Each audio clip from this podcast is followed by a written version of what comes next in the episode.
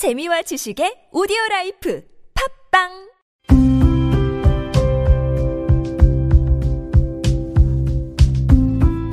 칼럼을 읽어드립니다.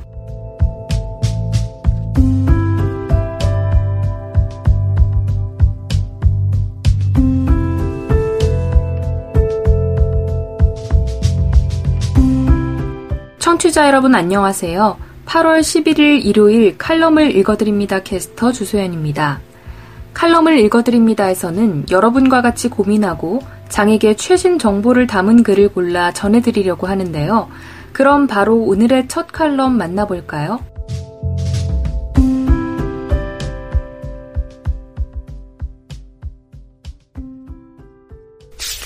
하상 매거진, 독자마당, 실패는 실패다. 글, 이창훈. 며칠 전 40대 이상 분들을 대상으로 장애 공감 교육을 하러 갔다. 2시간 강의 마지막. 평소대로 질의응답 시간을 가졌다.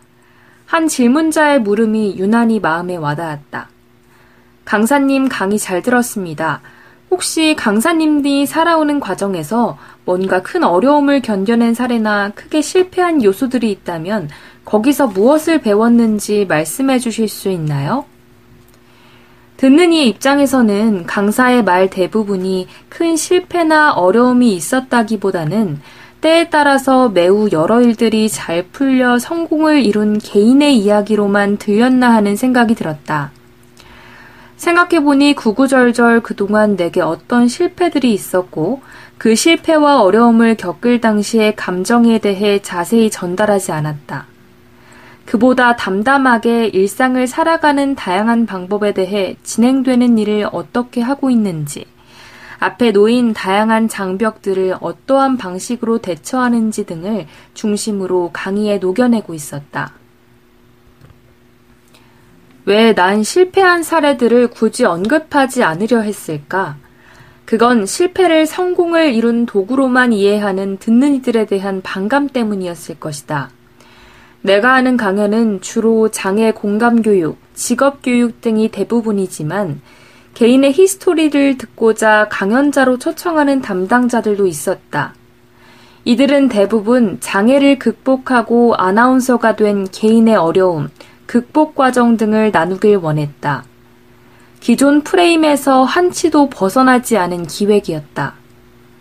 이러한 부름에 그저 담담하게 부모님으로부터 들은 이야기나 경험한 사실 위주로 풀어내며 성공으로 가는 실패의 시간이란 기존의 인상을 지우려고 했다.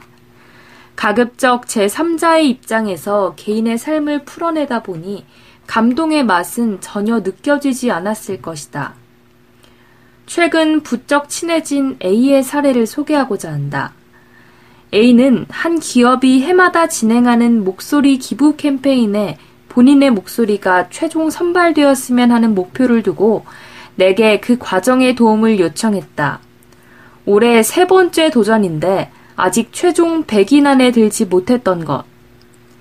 A가 무언가를 낭독하면 나는 A의 낭독 속도, 발음, 발성 등을 자세하게 짚어가며 수정하는 작업을 했다. 이 과정을 여러 번 하다 보니 여러 부분이 차츰 안정화되었고 A가 목표로 삼았던 성공의 경험도 가능하리라 생각되었다. 그러나 이번 오디션에서도 그 목표에 도달하지는 못했다. A는 내게 아쉽게 도전이 실패로 돌아갔지만 그 과정에서 부족했던 발성, 발음, 낭독 속도, 끊어읽기 등을 개선하고 점검할 수 있어서 좋았다. 이번 실패를 거울 삼아 내년에도 재도전하겠다는 이야기를 남겼다. 실수와 실패를 통해 스스로를 점검하고 보완하는 성찰의 계기로 삼는 것이야말로 성공 지상주의로 치닫는 패러다임에 지친 나와 우리들에게 주는 배움이라 본다. 일본의 자동차 회사인 혼다는 매년 그해 가장 혁신적인 도전과 실패를 경험한 연구자에게 상금을 지급하는 올해의 실패왕 제도를 운영하고 있고 독일의 BMW 역시 매달 직원들에게 이달의 가장 창의적인 실수상을 수여하며 직원들이 실패를 두려워하지 않고 혁신적인 아이디어를 낼 수 있는 분위기를 조성하고 있다고 한다.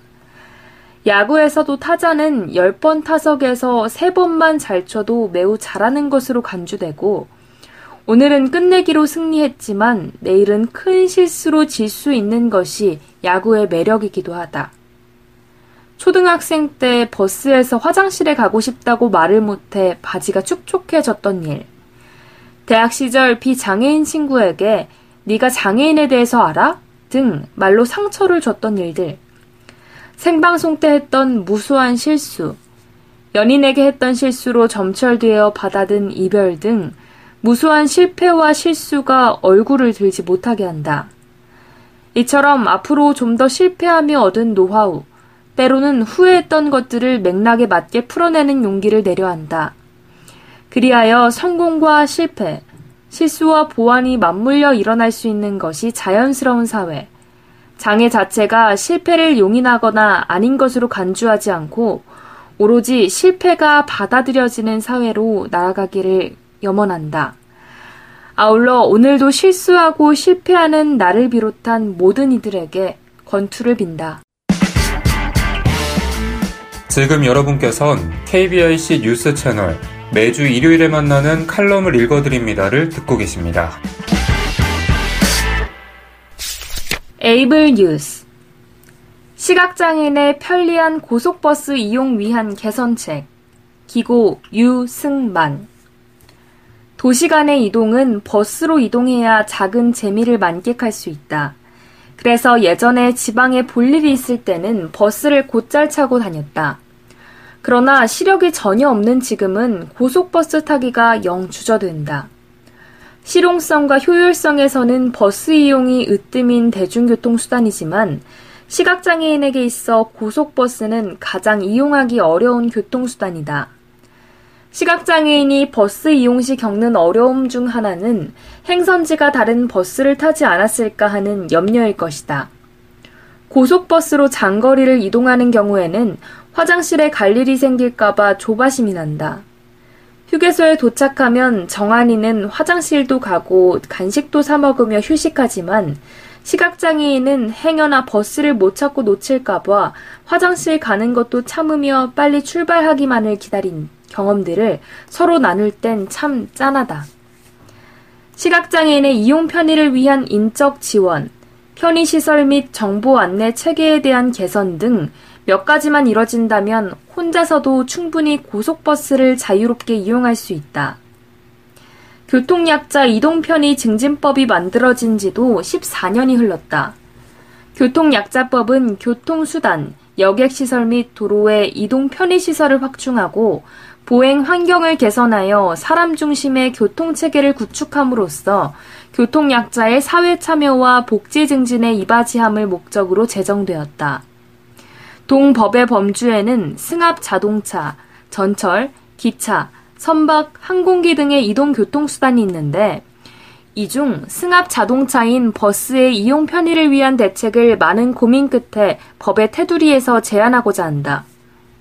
첫째, 고속도로 휴게소와 각 터미널에 교통약자 전담 직원을 배치하여 교통약자들의 이동 불편을 해소해줘야 한다.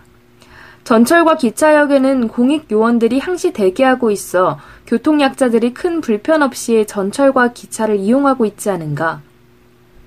둘째, 버스 운전자가 버스 출발 시에 방송으로 몇 시경에 중간 휴식이 어느 휴게소에서 몇 분간 있다는 것과 이 버스는 어디 회사 차량 번호는 몇 번이라는 것을 의무적으로 고지해야 한다. 그래야 교통 약자들이 미리 유사시 대비를 할 수가 있다. 셋째, 전국 고속도로 휴게소의 전화번호를 단일 대표번호로 통합한 콜센터로 운영하며 전화를 거는 사람의 인접한 위치의 휴게소에 자동 연결되도록 하거나 음성 명령에 의해 통화를 원하는 휴게소에 자동 연결되도록 하여 이용의 편의를 도모해야 한다. 넷째, 고속버스 터미널도 전국 대표 번호로 콜센터를 운영해야 한다. 현재 버스표를 구매하려면 인터넷이나 모바일 앱으로 구매가 가능하지만 교통약자들의 손쉬운 매표를 위해 코레일처럼 통합 전화번호를 운영해 신용 또는 체크카드 번호를 입력 후에 구매가 가능하도록 개선해야 한다. 다섯째, 버스 출입구에 음성 유도기를 부착하여 교통약자들이 리모컨을 누르면 행선지, 운송 회사명, 차량 번호 등이 안내될 수 있도록 음성 유도기 설치를 의무화해야 한다. 그래야 탑승 시 엉뚱하게 잘못하는 실수를 방지할 수 있다. 여섯째, 도시교통정비 촉진법에서 정한 복합 환승시설을 포함한 일반 환승시설의 모든 버스 승차장 바닥과 버스가 정차해 있는 각 기둥에 홈 번호를 눈에 잘 띄도록 큰 글씨로 표시해줘야 한다. 그래야 저시력인과 고령자들의 안전하고 편리한 탑승에 도움이 된다. 2005년 제정된 대중교통의 육성 및 이용 촉진에 관한 법률에 모든 국민은 대중교통 서비스를 제공받는 데 있어 부당한 차별을 받지 아니하고 편리하고 안전하게 대중교통을 이용할 권리를 보장하고 있다. 특히 장애인, 노약자 등 교통약자에 대한 대중교통 서비스의 개선을 위한 5년 단위의 기본 계획 수립 및 저상버스의 도입 경비 지원 등 장애인의 대중교통 이용 편의 증진을 위한 조항도 담겨 있다. 앞에서 언급한 문제들을 개선할 수 있다면 노약자 등 다른 교통약자들도 편리하고 안전하게 버스 이동을 통한 윤택한 문화생활을 향유할 수 있다. 시각장애인을 포함한 교통약자들이 버스 타는 것마저 어렵고 부담스러워야 되겠는가?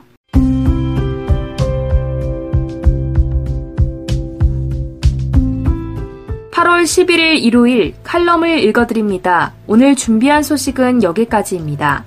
지금까지 제작의 이창훈, 진행의 주소연이었습니다. 끝까지 청취해주셔서 고맙습니다.